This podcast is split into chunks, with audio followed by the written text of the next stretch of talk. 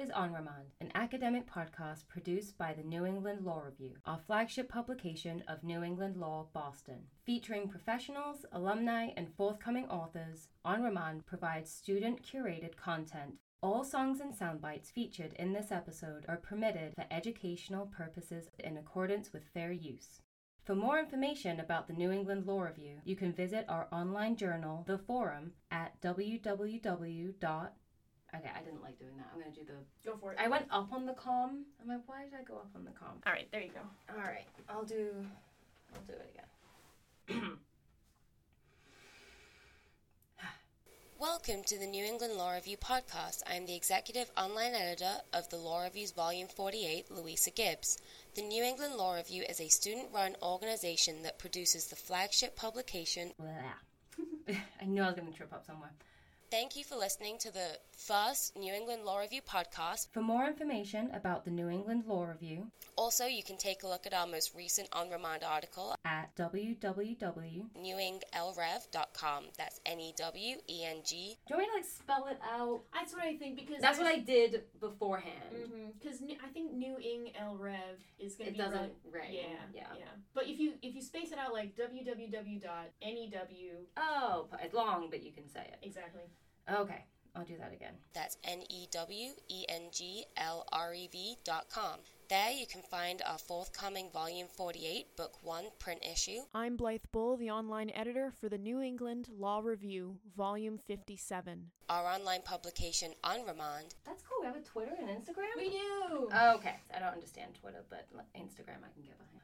Editors of the New England Law Review compile the summaries. This episode decided on July 15th, 2013. I graduate this May 2023, and I ride the Blue Line to school every day. Um, all right. Do you want to take a listen? Yeah. I know it's a little bit. I went up and down, but just as far as a. Mainly just want to make sure that um, When I was a kid, I used to take piano lessons. My mom used to tell me that music was a skill, it was a language that I had to learn. That goes over exceptionally well for a five year old. I never practiced. Every week I'd show up to piano lessons and simply shrug. Finally, I came clean to my piano teacher one day. I told her I hate the songs, they're all boring. Arpeggios and scales, etudes, I just hated the music. My mom said I had to learn the language, but she didn't say that I had to like it. That changed the day I brought my Nintendo DS to piano lessons. Turns out my piano teacher liked video games too, and she asked me what I'd been playing. The next week, whenever I showed up, she said we were gonna do things a little differently this week, and she told me to take a seat by the window. She was gonna occupy the piano bench, and then she started to play.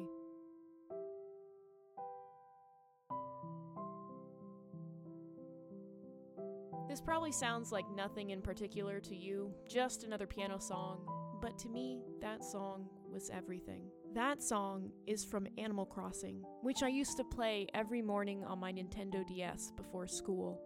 Ironically, I was playing the new Animal Crossing when I found out I'd gotten into law school in 2020. She explained that if I practiced now, I could play whatever I wanted later. I had to work and want it. My piano teacher, Miss Mila, suffered for 12 years at how little I practiced, but I did. I practiced. And in 2019, I graduated from Hendrix College in Conway, Arkansas, with two degrees one in political science and one in music. I'm really thankful to Miss Mila for what she taught me that day, which was perspective. I can discover a passion within me just by listening to somebody else play once in a while. Video games are a passion of mine, for example. I have a pending publication in the New England Law Review on video game law. As it turns out, I like to write music far more than play it. I sing too.